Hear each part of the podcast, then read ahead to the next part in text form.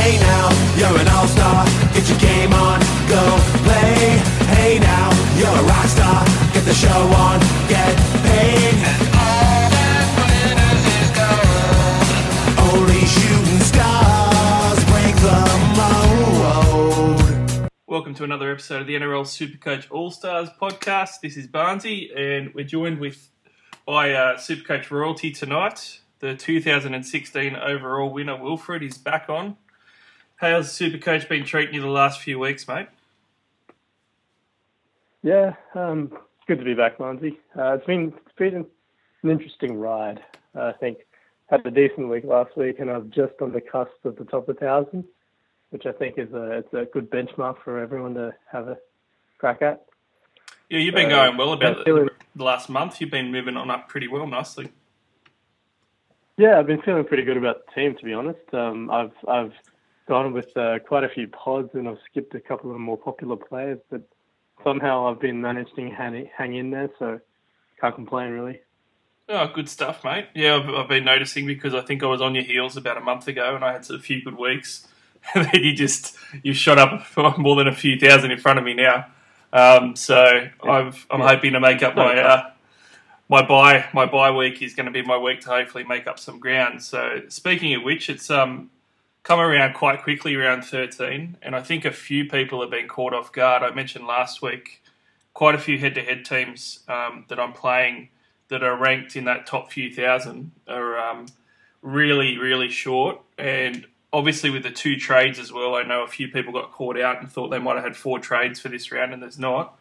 Uh, and then Yep. we've got a whole heap of stuff in the TLT, so looks like a really good week to to make a big move, mate. Yeah, look, I definitely think so, especially with the Origin teams being announced. A couple of, you know, potential selections that people were trying to count on that they wouldn't, you know, get picked. Uh, the likes of Latrell and Angus Crichton, you know, getting selected obviously has thrown a spanner in the works for a few people. Yeah, for sure. And I mean, I think um, uh, we might have chatted about this on chat, but um, I think we got a little bit hoodwinked this year into thinking that it was a an easy easy bye schedule, and it's actually crept up and been pretty tough.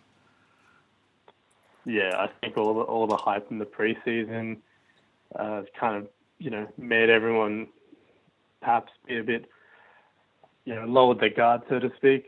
But it's really come on, and, and I have to say, like looking at it closer, this could be one of the toughest bye periods that we've come across. Yep, I agree, and that makes uh, this week's uh, trade ins and trade outs all the more important. So, um, how many have you actually got this week after your two trades? What are you going to field numbers wise? So right now, um, I'm I'm sitting on 14, uh, which I think is a decent number, but I am sweating on a few dodgy numbers in there. So one of them, uh, one, two, two of my 14 are actually sitting on an extended bench. So uh, Nathan Brown, I've uh, held for a long time, hoping for a big, you know, pod play in round 13 when I thought he'd be back, and you know, no one else would have be would have had the patience to hold him. But uh, fortunately, he's named outside the 17, which is just devastating to me. Um, so he's, I, I'm, I'm really hoping for some good late mail to, to have him come in. Uh, and, and, you know, I mean, there's some real plotters in that Eels pack. So surely, you know, a a 80% fit Nathan Brown is better than, uh, you know, some of the guys in, in that team at the moment. So uh, I'm praying for the extra number there. And um, I've also got, uh, like uh, plenty of other people, Sione Katoa. Um, he's named in the 20, so again missed the top 17. But I think what's on, what what's a potential, uh, you know, flicker of hope is that right now, uh, Shane Flanagan has two specialist left wingers, in Edrick and Saia Feki, named in the team, and Katoa obviously started off the year on the right wing. So fingers crossed he might go for specialist right winger and do a late swap. I think you're reaching a little bit on Katoa, if I'm going to be honest. But I actually, I actually don't mind I the, know. um, I don't mind the Nathan Brown call though. I, I actually think that he's a, a better than decent shot of um, being uh an inclusion in the 17 this week. So I think you might get some luck there. So that I reckon you probably get one out of two if you're a little bit lucky. So that's probably 13 for you. Um, Yeah, so if I use my two trades, I can bump that up to 15. But I'm actually struggling to, to work out two people I want to bring in. So definitely bringing in um, Taumalolo for one of my trades. Yep. But my other trade, I I really don't know. I mean, I don't have Sam Burgess, and he would have been a no-brainer. But I'm I'm having second thoughts about Well- whether I actually want to keep for the year. I might sell you on a couple of guys uh, shortly, then, mate, and then we can uh, get you stocked up to fifteen. So um, we'll see. I've got I've got fifteen after my two trades, thirteen prior to trading, and I was aiming for fifteen. Um, initially, I did want the seventeen, but I looked ahead and did the planning for round seventeen, and I realised I needed to sort of balance it a little bit. So I was going for fifteen to sixteen in each of round thirteen and, and um, seventeen. So now I've got the fifteen. I'm pretty happy with it. Um, I've probably only got one real plotter on there actually, which is the Goz. Um, aside from the Goz, everyone else is actually a pretty good player. So pretty pleased. But I, I think um, we'll get stuck in a market watch very shortly. But probably something that I think I'm interested on your take for advice for people. I'm um, seeing a lot of teams that obviously are struggling this round and are looking at bringing guys in. I think it's just as important now. If you didn't, um, if you wanted to go well in the bye round and you're finding yourself short this round, you really need to then start planning for round 17. And that next month, um, from next week onwards, you're really going to have to be, you know, learning from your round 13 lesson and trading guys in. And even now with your round 13 trade-ins, um, I'd be looking towards what your round 13 trade-ins are going to mean for round 17. And for example, we're going to talk about Matty Moylan. Um, and one of the reasons I'm pretty high on him is because he might make me 100 grand in a month, which will then allow me to trade him to someone better for round 17. And that's kind of how I'm sort of planning the next month. Um, do you think that guys really need to be getting on to round 17 immediately from, from next round, pretty much? I think there's two real ways to look at this. Um, one being, you know, if you're low on trades because you've been burning them like crazy, so it's similar to myself. So I'm sitting on 16 trades, which is way less than I wanted to have at the start of this round. But um, yeah, for various reasons, I've uh, couldn't help myself, so I've max traded. So I'm looking at bringing people I'm going to keep in my team for the rest of the year. Yeah, So I, you know, the likes of Matt Moylan, I, I I'm- I'm forbidding myself from going there because I just can't afford the trade to get him out of my team for someone later on. Well, So the way I've looked at this, uh, I think you either, if you're low on trades, you're bringing in keepers, and you're strengthening not just your team for round 13, but your team for, you know, the rounds in between. So you're bringing in keepers who strengthen your 17 on non-bye weeks as well. Um, I think that's that's one way of. If you got the discretionary trades and you're still struggling for 13, then yeah, I definitely think you know what your strategy is like with um, Moylan bringing in guys who not only can give you an extra number for this week, but can make you some coin. Um, you know, might have a fairly kind run, so you could consider playing them in your team for the next couple of weeks, and then, you know, offloading them for a 17 keeper slash end of year gun. Um, you know, if you can find one. Yep, no, that makes total sense. And um, I'm, I mean, you've got 16 trades, so um, I understand where you're coming from. I'm flush with trades, mate. I've got more than you. I'm on 17, so I'll just go crazy. Yeah, Th- That's the one extra trade I needed to be able to afford Moylan, clearly. well, let's get stuck into market watch then. And uh, Matty Moylan's on the top of our list, so let's talk about him a little bit more. He um, is priced at 450000 on the dot and uh, has a break even of minus 37 um, because he scored a massive 134 points against the Knights last round. Um, he's also got uh, a 9 out of his rolling average now from a few weeks ago. Um, so he does project to potentially go on a bit of a um, money making run. A um, couple of reasons why I like him, and then you can uh, let me know why, why I'm wrong, Wilfred. Um, one of the things that I'm looking at is, like I mentioned initially, um, there's a f- there's a few other guys that I was looking at at five eight. You know, Cody Walker was another one that I was considering, but the thing with Moylan that I like is he's only 450k, which is cheaper um, than some other options as well in, in other spaces in my team. Um, he is a big negative BE guy, so he's going to make some cash. Um, I really like what I saw from the Sharks lately. Um, he's been not as terrible as what maybe people think. He's got a 9 and a 22 in there, but there's a lot of 40s and 50s um, and a couple of big scores in between, so he hasn't been too bad. And more importantly, though, Round 13, I'm targeting this South game massively. I think that South's backline looks absolutely putrid outside their halves. And I think that uh, the Sharks are only missing Valentine Holmes, whereas Souths are missing Angus Crichton um, and Damien Cook out of their pack. And out of their backline, they've obviously got Gagai and Inglis, um, and Johnston's under an injury cloud. So the Sharks might be the best team of the week. And Matty Moylan got his six tries this last week.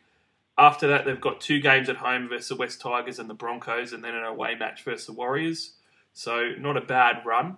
So I am warming to the um, grabbing Matty Moylan and flicking him, and in about a month, and hopefully making a bit of cash. And I will say, mate, before I hand over to you, that he's been traded in by 8.2% of coaches at the moment, and he's the number one traded in player. So on the weekend, I was shaping up as looking at him as a pod. He's probably not going to quite be that, but looks like a lot of coaches are interested. Uh, is 8.2% of us crazy, or you can see a bit of value there? Yeah, look, I can certainly see the, the appeal. I mean, you presented really valid points. He's got the break even, so at the very least, he's a free swing. You get two weeks of 134 in your rolling average. He could go up anywhere from, you know, minimum of 50, 60 grand in a week. So he could easily make you 100 to 120 grand plus play round 13. And like you said, there are a few nice potential games coming up, which if he, you know, scores another nice 80 plus score in there, he'll keep going up some more. But look, there's a lot of reasons, you know, you could take a punt on him. Um, I think, like I said, I think if I had more trades, I probably would give him a go just because of, you know, all the reasons you outlined. Um, having said that, you know, for me, a lot of it's got to be whether he passes your eye test. I watched him in that Raiders game when he scored nine, and oh my gosh, I was so, I was like, I was just shaking my head. It was like a horror movie playing out because he was that bad. But then you watch him, you know, maybe he's a flat track bully, but you watch him, you know, destroy the Knights and kind of think, was that really the same guy two weeks ago? So it's a tough one. Like I think, you know, if you've watched him a lot closer, arguably, yeah, he's been much better the last two weeks, but he's also faced the Bulldogs and the Knights. Yep. You know, not exactly, um, you know, teams that are on the up right now. Uh, and obviously that's the Knights away from home plus missing Mitchell Pearce.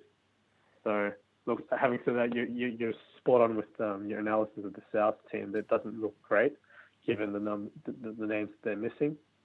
Um, you know, and, and obviously the Sharks are pretty much full strength given uh, a bit of fortune at the judiciary.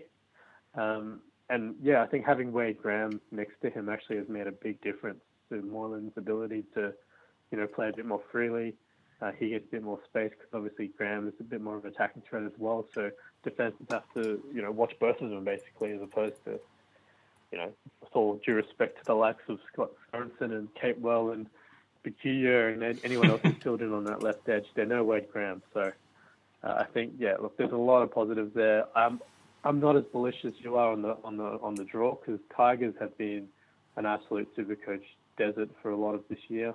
Uh, the Warriors, you know, who who knows who turns up because the Denver test, um, and and there's there's all articles coming out about you know maybe the players aren't going to get released to play uh, by the NRL clubs. Like who knows what's going to play out there. I noticed you left out your Broncos in between that, mate. You're uh, trying to get away with not talking about that matchup at Shark Park. I don't know. Who depends who plays. I mean, if we get Gillett and, and Maguire back and we're pretty much full strength, then I don't think it's going to be a cakewalk as you as it could be. You know, having said that, if we're decimated still with injuries, then yeah, get on the Sharks. um, well, yeah, look, I, I think, we've got, um, I there guess, you go. Uh, I think that we've got probably um, another option as well that neither of us have spoken about. Uh, you could just play him for this week against South, then not worry yourself about him scoring nine points and just bench him for the rest of it and hope that he makes you some cash and then cash out around 16. So then you're not going to risk the lower points. I mean, for my team as an example, I've got Gareth Widdop there um, alongside him. Uh, oh, sorry. Uh, yeah, I do. So um, that's going to work out quite well because I can just t- play it for, you know, that three weeks of Tigers, Broncos, and Warriors. Use Moylan just for round 13, and then hopefully cash out with 120 grand more in my pocket, and just trade him to someone for round 17. Yeah, look, very valid point as well. and I guess that comes down to each person's individual team because Yeah. I know some people are looking at uh, a, Milford to Moylan trade and not having like they might have Brimson as his backup at five eight. So you know if you if you're in that situation, I'd probably you know I wouldn't be as confident. But if you've got Widdop sitting there already, you know then yeah, absolutely you've got the option of benching Moylan. You don't have to play him each of these weeks. Um, that that's definitely a much safer play. So yeah, look, uh, like I said, if I had more trades, I'd probably take the punt myself. But at this stage, um, I don't. But you do. You've one single more trade than I do. and that's reserved for Matty Moylan. yeah. So there we go. I'll uh, I'll pull the trigger. Um, but let's not talk about Moylan anymore Yeah. because uh, I don't want people to jump on him. So we'll move over to his Sharks teammate, um, Josh Dugan. Um, little bit of a slight left field one. I actually raised him on the pod uh, five weeks ago or something as uh, you know my smoky pod of the week, and he looked great and scored like 62 points and then got injured um, and went off for that Yep. last portion of the game, so I killed him. Um, he he looked quite good again on the weekend. Um, he's been remarkably consistent where his last five games he's scored 64, 62, 61, 46, 64. So four out of those five he's been between 61 and 64 points. Um, and he only has uh, the one try out of those five games as well uh, for his 58 average, I believe, over the last five. So um, not um, a bad run at all coming up for him um, against that South side. Priced at 511k. He's not going to make you any cash really because he's got to BE around his performance level at um, high 50s. So I was looking at him Wilfred as a bit of a pod option because um, no one's trading this guy in. And like I said, I, I do think the Sharks will go well. Obviously, there's the caveat that he could get hurt, but um, you know, leaving that to the side for a minute, um, is Josh Dugan someone that people should maybe be interested in for this week? I do know so a few people who took a punt on him last week um, and, and brought him in, expecting him to miss Origin, obviously trying to cash in on the points on offer against the Knights.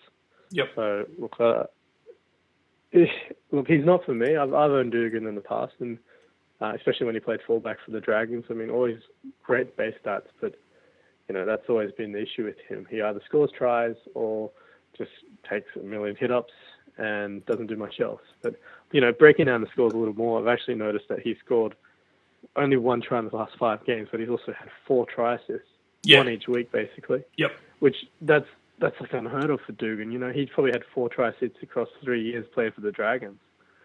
So, you know, whether that's because he's you know in a better system of attack with the, the Sharks, or whether that's just been you know perhaps a bit of a purple patch for him, I don't know. But um, like you said, I think he's certainly worth considering. Um, I won't go there myself because I, I know what it's like to own Josh Dugan. You don't want to watch the footy when he's playing because it's yeah every every time he takes the ball for a, a carry you you just don't know what you're going to get when he gets up if he gets up. Yep, I hear you completely, and I, I'd probably have to switch off the Sharks game and not watch it. But um, he's, I guess for me, the other thing too is that um, I hear you with the try assist, and I was a bit perplexed with it too. But watching them and like just sort of looking at the side, I think it might be because they don't really have super dominant halves, and I think that he's just feeling a lot more comfortable at fullback um, with that the way that they are with Moylan on one side and Townsend on the other. I just think he's a bit more comfortable and he's just getting better options, and the Sharks themselves are rounding into form, which is giving him options in turn. So I wouldn't be surprised if he continued with it. He's not going to do it every week with a try assist every week, but I think he'll get more than his say St George days at fullback. Um, but yeah, look, I, I think he's an option. He's definitely a bit of a pod hand grenade option. He's only owned by a couple of percent, so um, that's the other thing um, for this this round thirteen bye. With any bye, really, you know this very well, Wilfred. You've killed the byes before. The guys that um, are, near the top of those bye rounds are guys that have managed to jag uh, a bit of a stud that no one owns and get the big scores out of them. Um, and Dugan's sort of staring at me as one of those guys that look maybe he throws up an eighty, and that's one of the top, you know, five to six scores of the round or something with a short week. Yeah, look, definitely. He's um, certainly capable of it. I know he's never had the highest ceiling, so he doesn't ton up very often, but he's certainly, you know, fairly capable with his high base stats of getting the 75 to 90 range fairly easily. So, like, I, like I, I couldn't blame someone for having a punt on him. Yep. Um, someone that you probably could blame someone for having your punt on at the moment, just based on his performance. Um, Paul Gallen. Um, I was all set to to bring Gal in this week um, when I was looking ahead when he was out injured, but four hundred eighty thousand, um, and he scored forty one points in fifty seven minutes on the weekend. The week before, he scored fifty six points in fifty three minutes. Um, it just looks like he's not going to get the minutes. He's only gotten above 60 minute, above 57 minutes once this year out of his eight games, um, and he's just looking a little bit old. And his offload's been tucked away quite a bit this season, so I'm fairly, I'm fairly off Paul Gallen. Um, I think that you feel the same from some of our discussions. Yeah, look, I'm definitely. I've been waiting all season to see him have that one good game, and apart from that, you know, 84 he smashed out in 70 something minutes.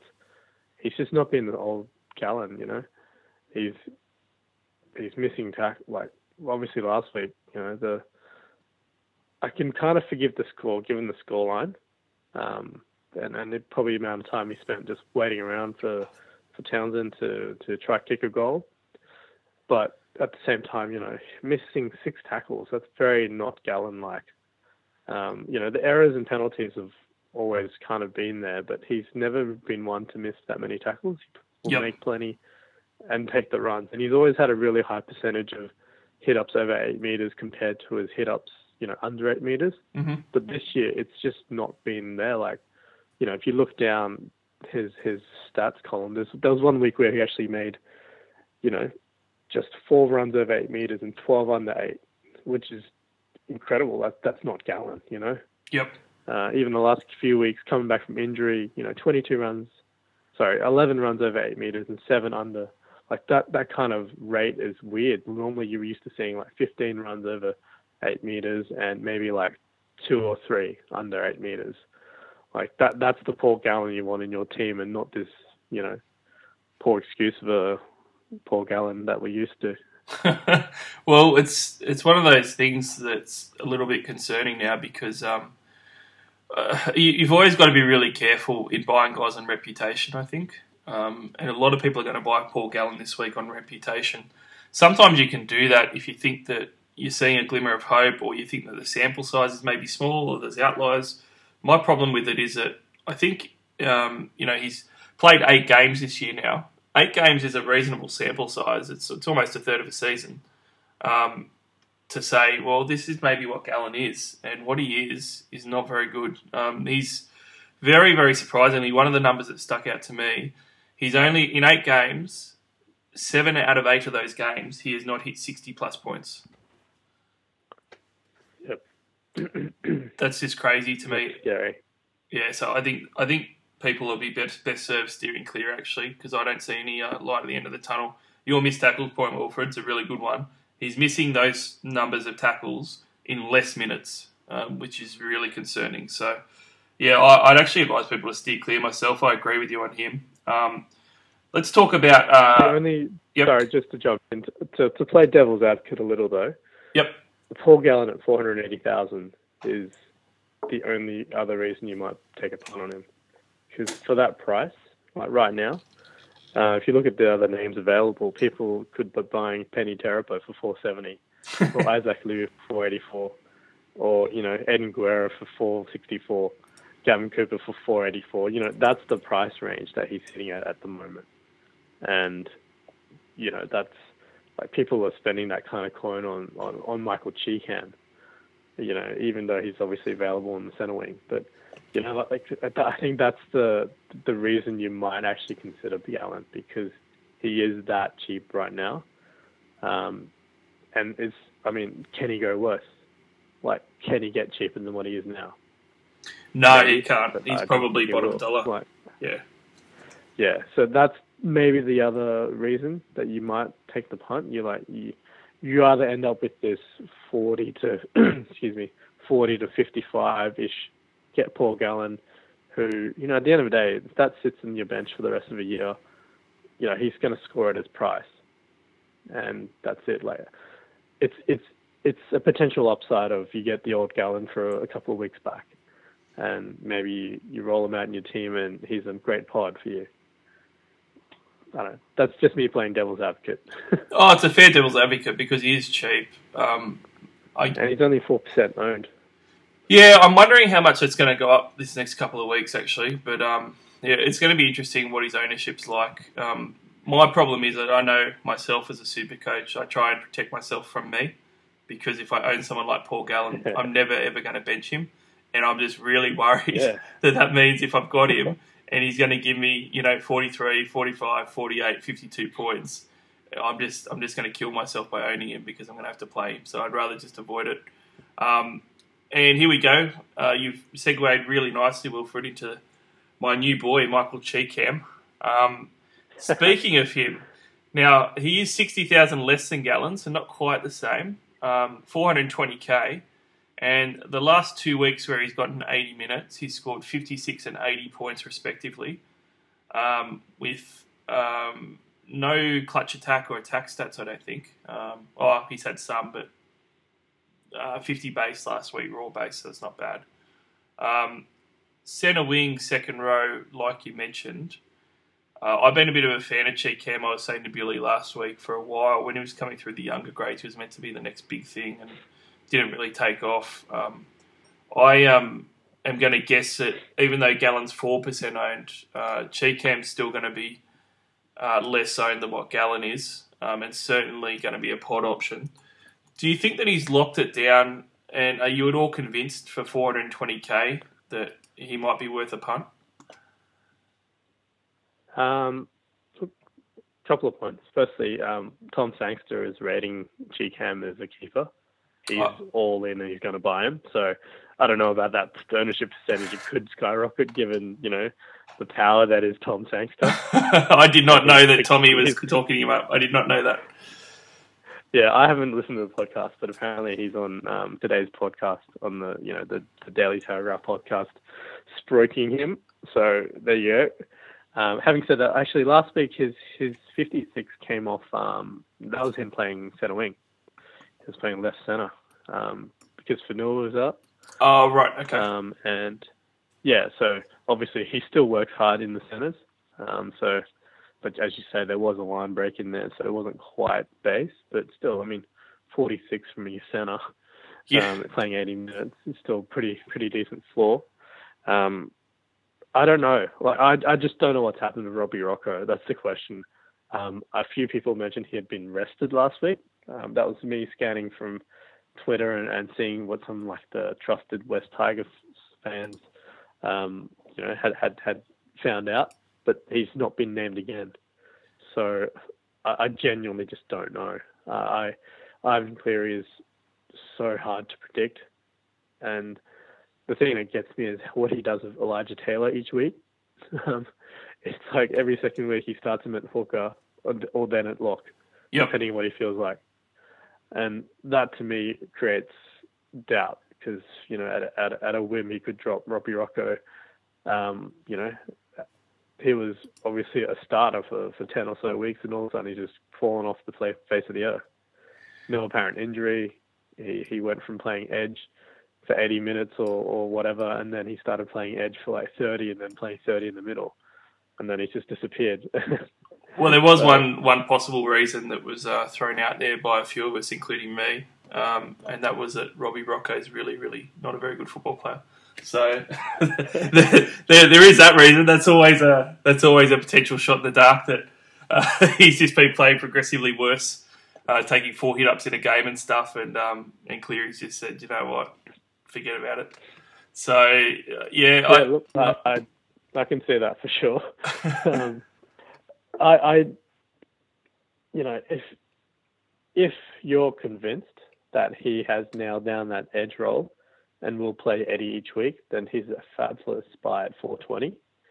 Um, even if he's going to play, say, 60 on the edge, he's still pretty val- good value at, at 420, I reckon.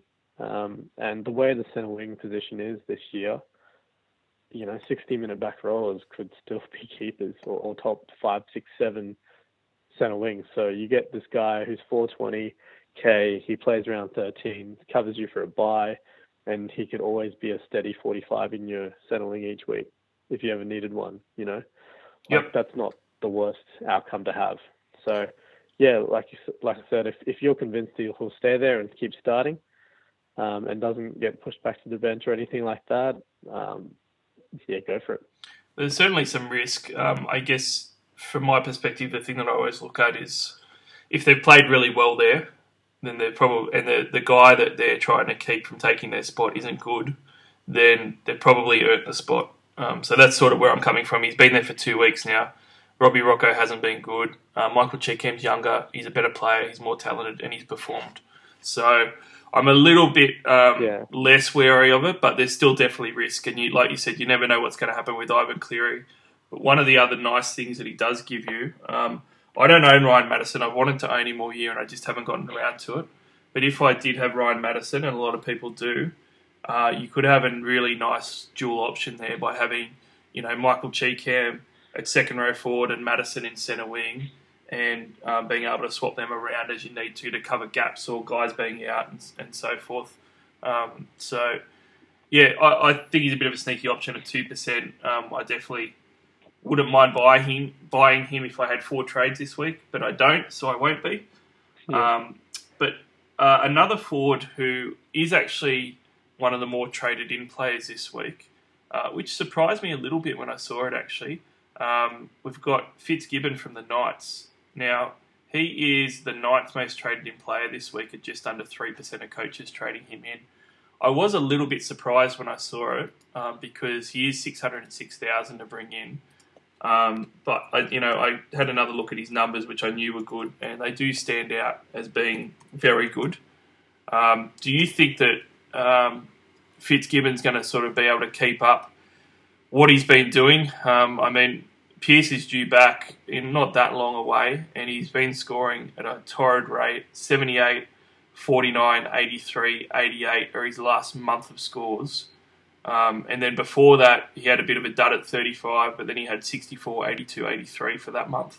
So he's had a huge amount of um, great scores, but it's that old Coen Hess argument, Wilfred, where you go, man, this guy's been scoring tries 50% of his games that he's played this year. So, you know, is s- edge forward going to be able to score at a 50% clip going forward and maintain those type of scores? That's the concern, I guess. Yeah, look, I mean, as a Fitzgibbon owner, um, I'm certainly not complaining. Um, having said that, look, the, the thing with Fitzgibbon, I think, for me, is that his base um, and, and base attack for an edge back row is is quite good. I mean, it's it's not Angus Crichton, but it's it's in the top five, I reckon. Looking at it, I mean, he, he gets in there and makes his tackles Yep. um, if, if they're to be made, obviously. Uh, but he doesn't, you know, get them every week just because of the fact that the way the Knights play. Um, you know, sometimes they are higher scoring, so that obviously means base stats all around can sometimes be a bit lower. But you know, he, he's definitely one of the more hard-working second rowers. He'll, you know, take the hit ups when he when he can. Um, and and the thing with Fitzgibbon, I think, is it depends which edge he's on. Like generally, you know, Ponga has been playing on the left more. He favours the left, and Fitzgibbon has been left for majority of these games. Um, I think there's only been one or maybe two games where he's played on the right edge in his score so far. Um, so I think as long as he's on that left edge, he's definitely got a much higher chance. Like he's one of, you know, every time Ponga takes the ball on the left, he's got, you know, those three options. He's got the short ball to Fitzgibbon, he's got the cutout over to the winger, or he goes himself. Yep. Um, and and each time he does that, like I think if you've got a 33% chance every time Ponga runs the ball, of you know a guy like Fitzgibbon running a great line and hitting the ball hard, and either he'll get another hit up, and or he could get through and score. uh, so uh, look, I think at six oh six thousand, that's probably a higher price than I'd be prepared to pay. Um, so having said that, you know, you know who's who he's going to run at this week, right? Uh, who is who's he going to be matched up against? I'm trying to remember the sides. It's the Eels. Yeah, but I'm trying to remember which side. Um, who's he running at? Just tell me, I won't be able to guess. Assuming he's on the left. Assuming he's on the left, he's going to have the joy of running at Mitch Moses. Oh, So, that could be a hat trick. so like, you know, I, I can see why people might be jumping on. But you know, like you say, you're counting on those attacking stats to continue. If he's not going to get them, even at a 50% strike rate, even at a 30% strike rate, you know, I can still see him at a 60 average plus for the rest of the year. So he could easily just stay in your team for the remainder of the season. Like, I, I don't think um, if you're prepared, you know, realistically, he might not average what he's been averaging for the past month, um, and you might be seeing flight overs.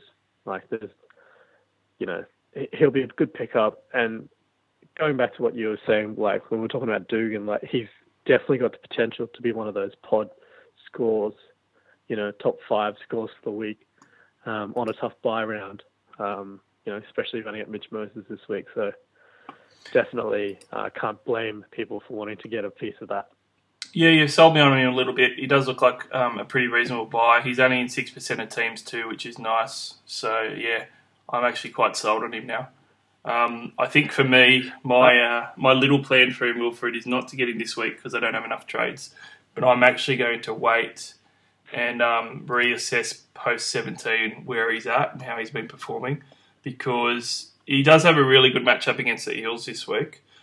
Um, and after the Eels, they actually have five games in a row at home, which is crazy. But the next two after the round 13 bye round, they've got the Sydney Roosters and the Melbourne Storm, um, which shape up as probably two tougher games, um, unless each are quite affected from the, the origin. Um, then after that, he's got the Bulldogs and the bye.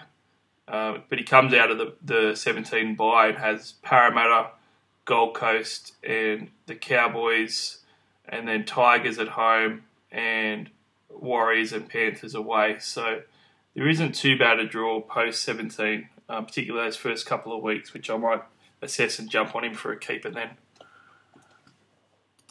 Yeah, look, I think that's a that's a valid point.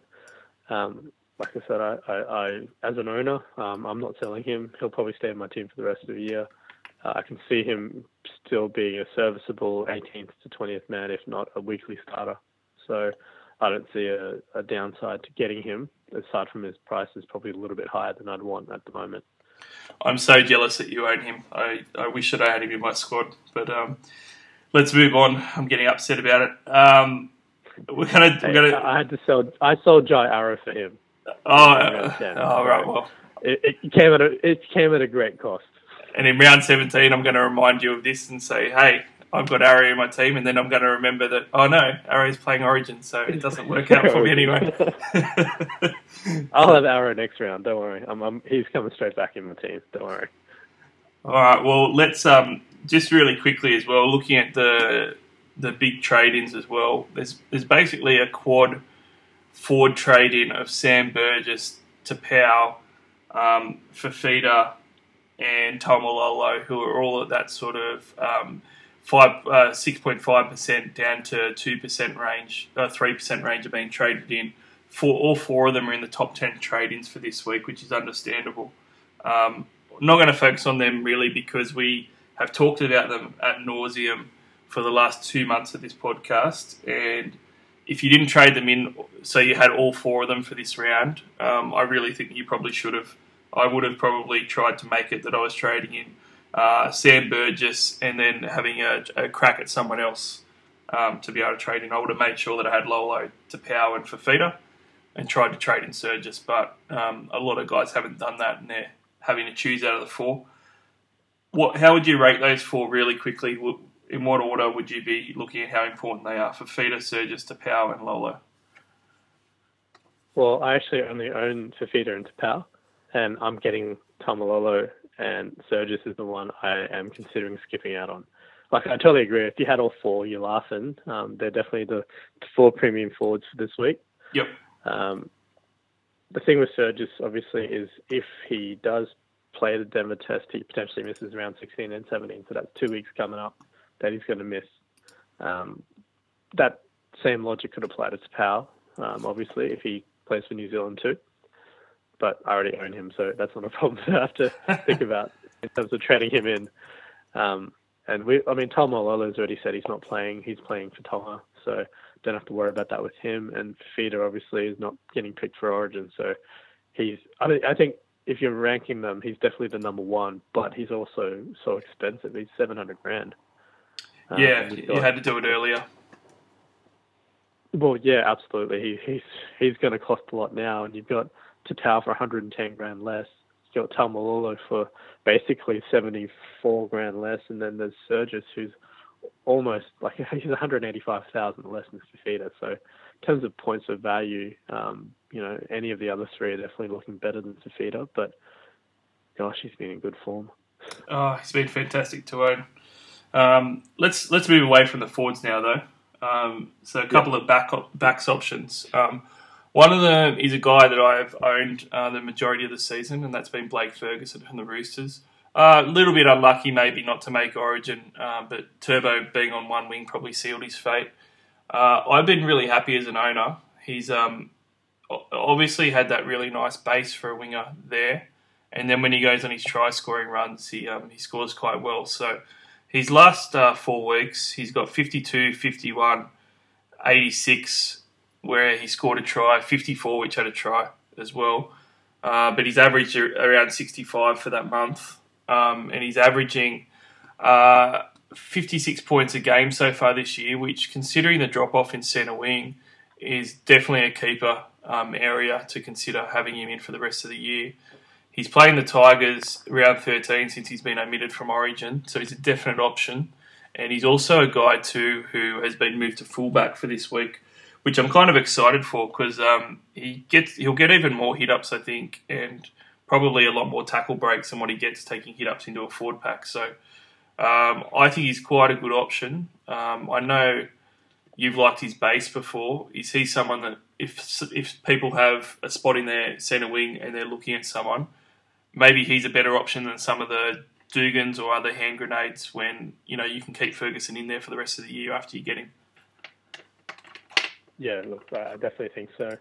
Um, you know, I, at the start of the year, I always wanted a winger uh, from the Roosters, and I picked a Patupo instead of Fergo.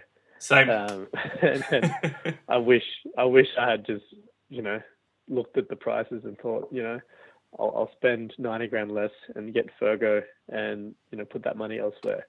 Uh, but instead, I spent up, went with Tufo, and obviously, you know, the rest is history. So look, I, I, I am jealous of Fergo owners. He's been really, really good, like you said. Uh, aside from really, really only one bad game where he scored 28 against the Warriors, um, you know, he's, you know, his next lowest score is 40, 40. And Yep. that's a that's a strong base for a, a centre wing option, especially this year. So certainly can't blame you for wanting to own him. I definitely think if you if you don't have a decent set of four centre wingers, um, he's certainly worth consideration as not only bye cover but someone you can have for the rest of the year um, and, and play with confidence each week. Yeah, well, he's also someone who um, is, uh, I guess, going to benefit when the Roosters have some big runs of scoring, which has just started to turn the corner in their attack, and it's looking like it might start to click and happen. Um, but also, he's a guy who isn't very well liked by a lot of people, and therefore he's still a pod despite how well he's been playing. Nine percent of teams own him, still puts him in pod territory, so he's definitely a decent option for this week, and just to keep in your team after that to save the extra trade. Uh, Clint Gutherson is the other centre wing that I wanted to talk about. Dual fullback centre wing. Um, he only scored 35 last week. The two weeks before, he looked better at 60 60, but each of those had a try in them. Um, coming up against the Knights, though, um, he's 434k, and he's one of those guys who, if you think that the Eels are going to do a number on the Knights, which is very possible, uh, then Gutherson might be at the centre of that. He top scored heaps of games last year. Even if you take the goal kicking out, he still would have top scored with a couple of doubles here and there and just try scoring. Um, playing in the number six jersey is going to suit him. Corey Norman's not there. Bevan French is uh, at fullback this week. Not a ball handler, not a ball player at all. So it's very much going to be um, the Gutherson show on one side and uh, Mitchell Moses on the other. Um, I think there's a lot of things to like. We haven't really seen enough though, so it might be grabbing him on potential. Um, but 435k Wilfred, not a bad centre wing option for this week. No, I mean the the price is certainly right. Like he is cheap. I can I can certainly see the appeal. Some somehow I think you've just been talking to Billy too much. No, no. Up Gutho quite a few times. I can't do it if he doesn't have have the goal kicking. Yeah, I can't do it if he doesn't have the goal kicking myself. If he had the goal kicking, I'd be all over him. Yeah, look, I think that that goal kicking certainly is a bit of a downer. Um, I think for me with Gutho, he just, I mean, I got burnt bringing in Mansour the year he came back from his ACL. Um, you know, he looked so good the first few weeks, just so. He looked obviously so happy to get on the park, and he was making tons of runs and just busting tackles, and it looked like he was the Mansour of old. And I brought him in, and, and within like two weeks, he'd just reverted. Like he lost all confidence. He didn't seem like he trusted his his his leg, um, and and it kind of felt like he was just tentative from that point on. But um, and and then you know a lot of a lot of um, articles were, were written and things like that about um, how ACL recovery, like it's generally the 12 to 18 month mark where players can really start feeling like they have full control again. And, and when you think about those guys who have come back from ACLs in recent years, like the, the likes of RTS and and Mansour, they've definitely looked much better once they've gotten past the 12 to 18 month mark. Yep. So I'm thinking maybe I learned from that lesson and, and you know not take a punt on Gutho yet. I'll let him, you know, get half a season in first. You know, get him closer to that 12 month mark before he's worth risking in your super coach team. Having Yeah. said that, he's so cheap. He's he is very cheap right now for what he can do. So I certainly can't blame you for taking the punt. Um, I, I know some people have already, and you know they're probably crossing their fingers and hoping that he's going to be able to kick on and at least you know make some money. And maybe if he doesn't turn out to be a keeper, at least they can make a profit out of him. Yeah, I can't blame anyone to do it either. Um, and you raise really good points with his injury. Um, I am, I'm not going to do it myself. Um, he needs to have the kicking for me to be interested again, and I'm worried at the stability at the Eels on what's going to happen there, um, and particularly with them coming at the bottom of the ladder as well. I don't really like it too much. Um, but that moves us on to our last trade-in option that we're going to talk about, um, which is our smoky pod trade-in of the week. Uh, Ur- just before that, Ursan Masters, uh, Marie Martin, and also Ryan Madison are all in the top 10 most traded in between 3 and 4%. We've spoken about those guys on the pod a lot before. All of them are good trade ins to make as well. Uh, we won't go through them again. But our pod of the week this week to chat about it briefly uh, Jesse Ramien at the Sharks currently being traded in by 3.5% of coaches, was at 2% ownership, so very much pod territory. Um, 465k, he ticks the boxes that you want as far as scoring with a combination of a low BE. So he's minus 28 BE at the moment, um, and he benefited from the Sharks' demolition of the Knights on the weekend, um, scoring a really nice 113 uh, with a double. And the week before that, he scored a great solo try to give him 68 points. Um, he is a bit of a smoky Wilfred, and if the Sharks do carve up South, he's definitely one of those guys who um, could benefit significantly and even score another ton potentially. Yeah, look, I, I, I think everything we said about Moylan earlier on pretty much applies to Jesse Ramien, Yep. except he plays in the centre wing, and I think that's the appeal for me um, to to have a look at Ramien over Moylan because where Moylan's position is, it's just you know you've got Gareth Widdop, um, and and you know I I've got Anthony Milford. I don't. Um, he's obviously not exactly a keeper right now, but you know we know what he can do. If he can turn it on, then you know potentially, why would you want to get rid of you know, Milford in form and, and playing the way he could play? Um, you know what I mean? Like there's only two slots there, whereas in the center wing is seven positions, and the the, the prerequisite to be a keeper, the center wing, center wing this year is much lower. So if you've got a guy who probably easier for you to get for starters, Um, you know, you could probably sell the likes of Isaako to him. Um, you know, if if you've got dual position, you can sell someone like a Kikau or or uh, JFH, or, or you know, if you've got one of those guys up in the forwards, and there obviously time is up uh, for for Fisher Harris. Maybe Kikau, you don't have to sell; you could keep him for the year. But yeah, like I can certainly see him, Ramien, being much easier to get into your team, and I see him as a much lower risk because of the fact that he's a centre wing. Yep. And it seems like the question marks about job security, that's all seemingly gone because uh, I think Dugan's made the fullback his home. Uh, and obviously Dugan was where the right centre position was before. Um, you know, Ramien's got that now. Uh, it seems there's no real centre um, depth because uh, the the outside backs seem to be fighting over the wing spots. Um, I, I, don't think Edrick Lee's a, a first grade centre. He's barely a first grade winger. Um, first grade anything. I didn't go that harsh. Um, and and I think the the cherry on top, I guess, I think he actually Ramien's up against Red and Burns if I'm not if I'm not. Oh, he is. It just looks atrocious that South Sydney centre wing combo on either side. Really, it's just not good.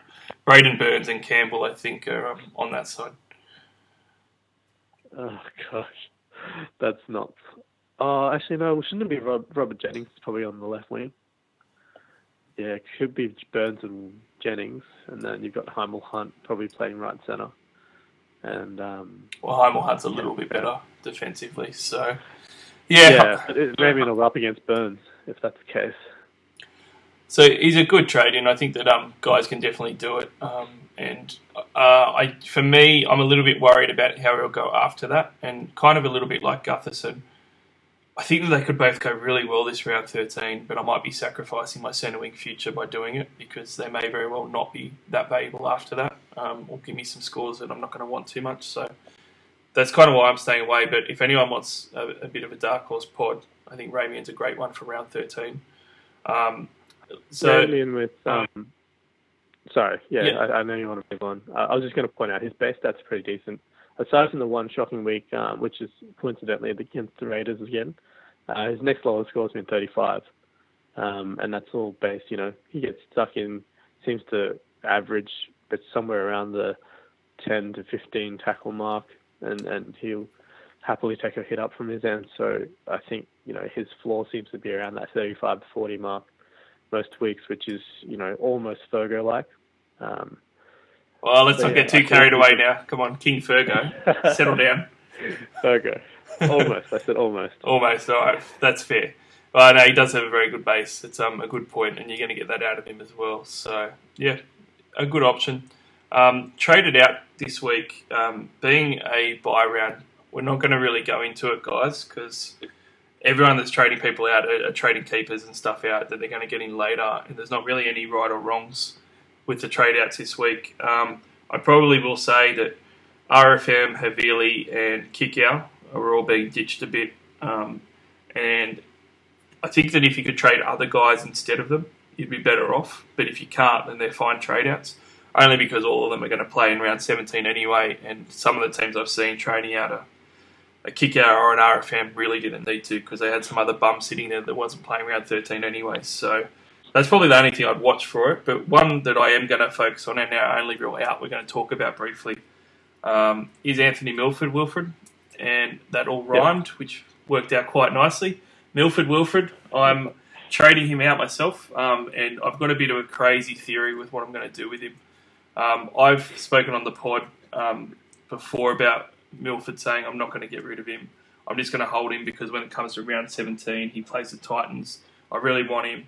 Um, I've also used the numbers argument that he's you know a third below what his what his lowest average ever is. He can't possibly have that sort of dip after the last four years of scoring 60s. Um, so he's got to get back towards the, the mean and score a lot better. I've turned around 360 and come up with this amazing plan, and it's going to sound like I'm burning trades because I probably am, but hear me out. I'm going to trade um, Milford to Matty Moylan, um, and I'm then going to round 17 trade Matty Moylan to Milford, pocket 120k and just keep Milford for the rest of the year as a backup when I need to play him. Um, sounds like I'm burning trades because I'm getting him out and then back in in a month's time. But my logic to it, um, and you know what I say to a lot of people that talk about burning trades and stuff is, well, with the bye rounds, if you're going to make, um, uh, if you're going to trade Moylan in for somebody anyway, and then in round 17, if you're going to burn a trade to get someone in anyway, it doesn't really matter whether it's Milford out, Milford in, or player X in, player Y out. It doesn't really make any difference. It's still two trades that it's costing you either way. You have to just sort of do what's best for your team and grab the best player available. So for me, I'm just going to go Moylan, pocket my cash, get Milford in round 17, unless he gets injured or completely sucks. Um, so a little bit of a different strategy. Am I completely crazy um, with that, or do you think it might actually work for me? I think when you're saying pocket 120 grand, you could easily make more than 120 grand on that trade. It could be a, a greater swing than that. So, I mean, I don't think it's crazy. Um, you know, as someone who started with Milford, I think you did as well. Yep. Uh, we both know how painful it's been. Um, you know, especially for me as a Broncos fan, you know, I watch Milford obviously very closely, and it it kind of I die a little inside each time he takes the ball up because he's he's he's trying to decide whether he wants to set up the next play. Um, you know, whether he runs the ball himself and then he he kind of has to let Nikorima decide what to do next. I, I can tell he doesn't want to do that because Nikorima hasn't been very good, making very good choices. Um, so he's always seemingly torn when his instinct would probably have probably been to take the line on and just run uh, nine times out of ten in the past, and that's killing his super Supercoach scores because his his teammates don't know what he's going to do, and when he runs, no one's going with him, and that means you know, three defenders come in, they can just tackle Milford. And, you know, he's he's strong and powerful, but he's not going to bust through three people um, very often. Whereas if someone's pushing out with him all the time, there's the threat of the line break assist with the offload. Um, you know, all, all the short pass before the line. Uh, and, and that's when the defenses get put into two minds and Milford can take, you know, take the chance to to run himself or, or try to get the other player through. So when I'm not seeing that, uh, it's it's it's it's it's killing me inside because I can see all the wasted opportunity. Like he's individually, he's not playing that bad. He's doing a pretty good job for Brisbane overall in a role he's not familiar in. So you can see him shaping the kick, and you can see him trying to plan where he wants the ball for the start of the next, you know, the next play and it's making his decision making slower. So I think unless that suddenly changes, I think for the rest of the year we're probably not going to see the Milford of old, and maybe he's just going to be this 45 to 50 average guy. Every now and then he'll do something individually brilliant and you know bust out a 40 point play, and that'll be a, a nice spike score that he's got. You know, he's got the 100 from earlier this year. He's got a couple of 70s and 80s. Um, you know, we'll see them every now and then, but it's not going to be as often as we we saw him in the past. That's my gut feeling right now. Yeah, um, I'm eyeing off his uh, his, his round 16 to uh, round 18 run for that bye period. So round 16, he plays Canberra at Suncorp. Then he plays the Gold Coast Titans away, but it's still in Queensland, and that's the big bye round. And then he plays the Warriors at, at Suncorp again. So that three week period, um, Milford has a very good chance to go on a run, and I dare say, if you he could very well put in a massive score against the Gold Coast in round 17, and he probably has a good chance against Canberra at Suncorp as well. So for that next bye round, um, it could be pretty good. Um, I'm hoping that Matty Moylan can make a decent amount of money in the next three weeks, and I might be able to get him in for Canberra. But yeah, I think that Milford, yeah. you might be right. He might he might just not come good, but he's a fine trade out. Um, I just, I guess, I probably what I'm saying to people is um, be careful about trading him out if you think you're going to get to round 17 and you're going to want him for that round. Um, you really need to plan ahead for that and say who, who's my five eight going to be for round 17. Um, if you've got a bit of a plan like I do, then that's fine. Burn your two trades, but if you don't and you're going to end up being a bit short, then you know maybe you should be looking at trading someone else and just not playing Milford for a couple of weeks or something. Yeah, look, uh, like I said, I can't blame you for that. I mean, I held Milford because I thought that month of Suncorp was going to be gold. Yeah, it wasn't. um, So that, that disappointing. three-round Run looks really good as well. I agree. Um, there's the, def- definitely the potential there. I just feel like he needs to work out. Either he needs to get good enough at playing instinctively again to be able to game manage and do the things he normally does. If he can, if that clicks for him in the next couple of weeks, then we're set. I think we'll see the old Milford, um, you know, back in play. But like he's clearly doing something he's not used to doing, and it's impacting his game because he can't play instinctively um, and just play what he sees in front of him. And I think, you know, all the best players can do both things at the same time, and and that's what he can't do right now. yeah, for Uh, sure. Yep. If he can do it, then I think he's going to be an absolute gun for the rest of the year. But it's just it's hard right now. I can't blame anyone for dumping him at all. So um, certainly, Yeah, I, absolutely. I think it's fair enough. Um, so let's go into the home straight now. Um, quick run through on our TLT shortened version with uh, only half the games, obviously. Um, so the Seagulls versus the Cowboys. Um, obviously, the um, Trbojevics are both out. So we've got Matty Wright at fullback, uh, not particularly appealing, but Jake Trbojevic is actually covered by Sean Lane. So I'm really happy that I bought Sean Lane um, six weeks ago. He's looking like he's going to get a good run at lock. Uh, Koroisau's returning from suspension in place of future immortal Lewis Brown, who is out of the side altogether. Um, and Brad Parker and the Goz are the new names on the bench, and the Goz I've been holding on to, so I'm super excited. Um, the Cows side, before I get your take, has Coote back at fullback uh, with Morgan on origin duty, um, and then we've got Enari Tuala starting at centre again for his second game. Uh, ben Hampton, the reserve utility. Um, Matt Scott might be a late scratch depending on how he goes at the judiciary. Shaun Fensom, the, yeah, the, uh, he's, he's out. oh, he's out, is he? Oh, I didn't see the news. Well, Yeah, there we go. out. See you later, Matt Scott. Don't get to play Origin or for the Cowboys. That's going to sting. Um, Shaun Fensom starting at second row for Cooper and Sam Hall called onto the bench. This is a game from a betting point of view, Wilfred. I'm going nowhere near. You know I like to have a punt on some of these NRL games. I'm not betting on this one at all, and to be honest, I don't think that I really want to be a part of it. I don't know if it's going to be a very good game. Yeah, the only thing I'm I'm fairly confident about in this game is Jason Taumalolo's minutes. With Yes. um, you know, Matt Scott out as well. There's every chance um Fensom probably pushes up the prop. Um I just can't see how he doesn't play at least 65, 70 minutes in this game, if not the full 80. Look, if the cows are serious, they- they'll just be playing him 80 minutes. Um, and to be honest, that's probably a few rounds too late considering how they've been going. Um, so yeah, it's a really good point. It's, uh, he's a um, he's probably a VC option for me, being the first game. Yeah.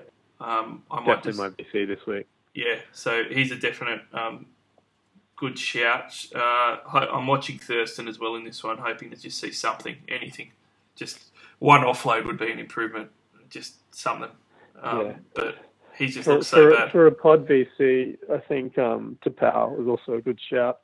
Um, looking at that bench, you've got a, a centre wing, you've got Gosiewski, you've got Parrott and Sipley, who didn't even make the park last week and played six minutes in his other game. Yep. So Barrett clearly doesn't trust him. Um, Parrott's not played many minutes either, and you know I guess the other two don't impact Taupau. So really, you've got potential for 65 plus minutes for Taupau as well. And I think the. Cows give up a lot of offloads. Their pack as well. I'm pretty sure from the stats that their pack doesn't contain other forwards very well. no, you're definitely right, and especially with every pretty much everyone out except Taumalolo. I mean, it could just be Taupau and Tom were all running at each other or the whole game.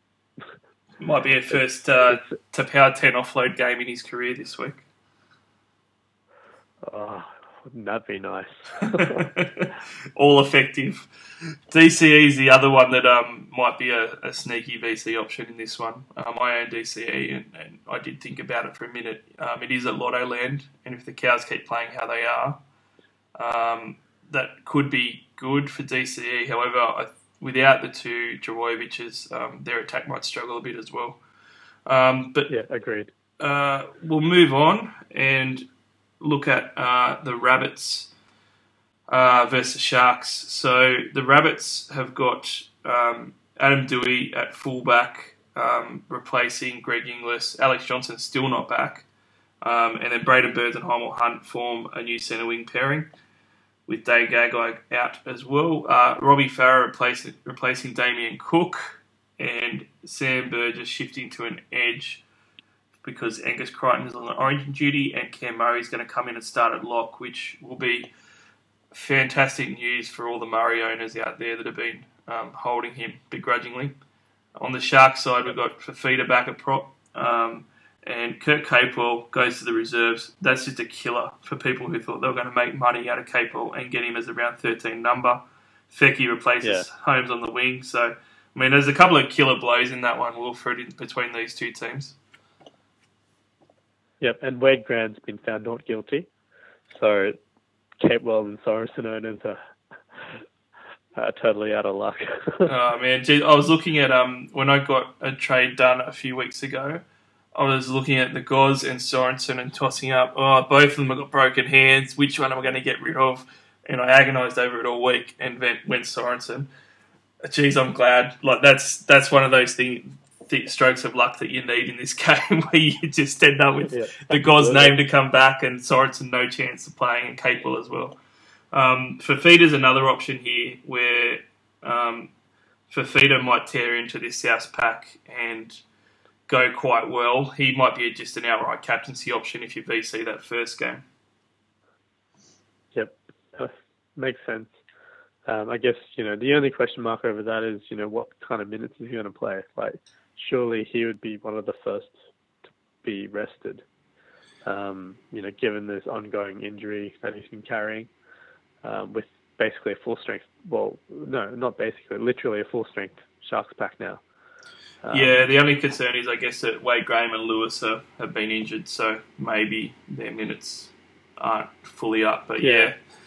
you're probably right. Fifita's probably well. I mean, Fifita's not going to be seeing those 80 minute games anymore. That's for sure. Yeah. So I mean, I, I think with um, like he's certainly going to be a safe captain. He's going to be 55, 60 minutes minimum. Um, you know, and and he's certainly not going to score badly. I actually wanted to go VC uh, Matt Moylan on this one because I do think the Sharks could tear the, the Souths um, backline apart and get a lot of tries, um, Yep. very much like last week. The problem I had was looking at the next game and the one after, I wasn't sure who I'd actually captain. Um, so that was a bit of a worry. But this next one is the Eels versus the Knights, Wilfred. Um, Corey Norman is the big news. Uh, out of the side altogether. Um, Bevan French at fullback. Um, and Nathan Brown named on the extended reserves, like we said, so he's a big watch. On the opposite side, um, Nathan Ross is out. Corey Dennis is back, um, playing centre after playing there, I think, a year ago last time. Um, Ponga's named despite the head knock, so that's good news. Um, so on this one, Wilfred, with this game, I did think the Eels could do a bit of a number, but there wasn't really any Eels that I wanted. Uh, if I do VC Matt Moylan, I might have the double dip of playmakers and go VC Moylan and see Ponga and see how it go.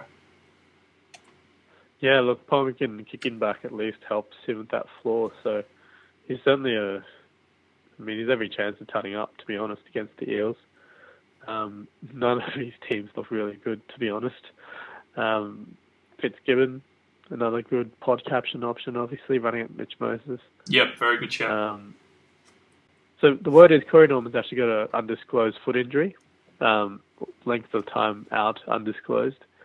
So it's all it could be a week apparently. So it's all very hush hush.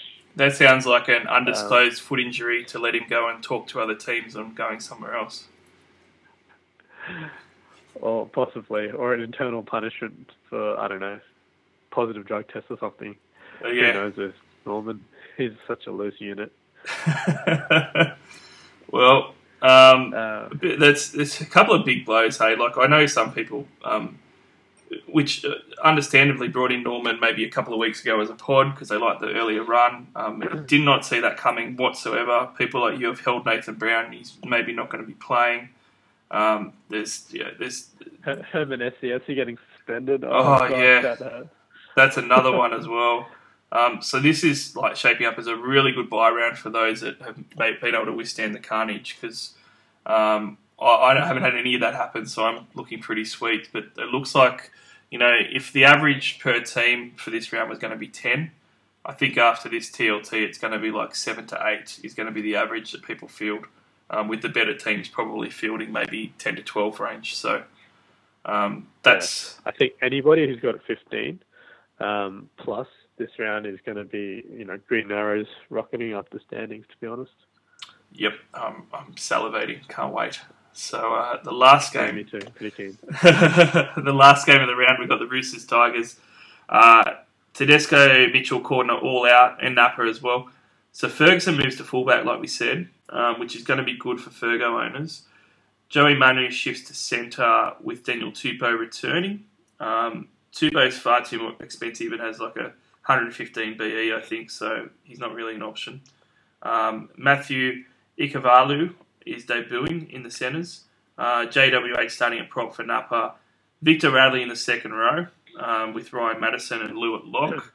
Big Frankie Paul recalled on the bench, so a lot of changes for the Roosters. Um, the Tigers are completely unaffected by Origin. Um, they've just got Hook, uh, Jacob Liddle out, um, Elijah Taylor back to dummy half, Matt Eisenhuth starting again, and Tim Grant joining the bench. So quite a few Roosters changes. Um, they still look pretty good though. They've still got their halves intact and their hooker, which is good. And Fergo is a big watch for me. I'm kind of excited to see him uh, coming in from the back and taking some big runs. I'm also looking forward to Victor Radley starting as well. Yeah, that's an interesting one. I didn't expect him to see him on the edge. Um, given I think he's actually spent a lot of time playing in the middle um, when he's come on, like interchanging with Friend. Yeah, he's played in the um, lower grades. Um, he's basically been um, anywhere in the pack by bar prop. So he's played on edges and, and you know, okay. in, in 13 um, and also hooker as well. He's pretty versatile. So um, yeah, it's, it's going to be a good one. Um, you eyeing off anyone in particular in this game to have a big one? Orvo, of course. the uh, the tenth immortal Orbo. Well, uh, to be honest, I think Fonua up against Orvo. Yeah, Um, he might be a bit of a uh, pod C, hey. if you, if you really want to have a, you know, a bit of a swing swing to the bleachers, perhaps if you had a really good week to start, you want to finish it off in style. Uh, Fonua, obviously, you know, he could have he could have easily hit 90 if he scored his if his disallowed try didn't obviously get um, disallowed. So yeah, I I couldn't blame people for taking a punt on him. I mean, he's such great base and, and base attack with his offloads. Seven offloads last Um, week. Seven. It's crazy. It's insane. And most of them weren't effective though. I think. That's all right. Just keep throwing it out the back, mate. Just keep getting those offloads. That's fine. Um, the other one that I was looking at too on this was uh, a guy that you used to like a little bit in SC, uh, Jake Friend. I almost brought in Jake Friend for Havili um, purely because he was only 350 grand and um, and it was a downgrade from Havili. And I just thought, well, you know, you know, with Friend's tackling, even when he's playing really poorly, um, he's still going to get uh, you know, 40 points. So as your backup hooker, you could just throw him in there for round 13 and just keep him there for the rest of the year as a backup. Yeah, but he's been so rubbish. Like he's Oh, he has he's been. been hooked a few times after playing like 45 minutes. With Radley's been doing like the Roosters look better when Radley plays hooker right now, and that's that's just really sad, you know, for for Friend. It's really sad as a Rooster supporter that we actually re-signed the guy. Honestly, he was he was showing signs of this 18 months ago, and for some reason, and you know, I'll go on a little bit of a segue before we uh, finish up. But I was saying to a mate of mine watching the Roosters on the weekend, you know, what Jake Friend does and what he's done the last two years is like the Roosters' issues in a nutshell. The guy makes the same mistakes every week, does the same dumb things every week, and for whatever reason, it looks like the Robbo and no one else ever has said to him in the last 48 games, mate, don't do that next week. Can you not do that? Can you not drop the ball? Can you not give away that penalty? Can you not, you know, throw the ball to the wrong player that wasn't meant to get it or overcall your halves or whatever? just watching that first half on the weekend against the Titans, Jake Friend did it a couple of times where his surface was terrible. Threw it to someone's back at one point, um, and he was just Yeah. awful. Like, and I was watching the Roosters do do the same dumb stuff, and just like, I don't think Robbo gives any of them feedback ever. it's just they just do what they want.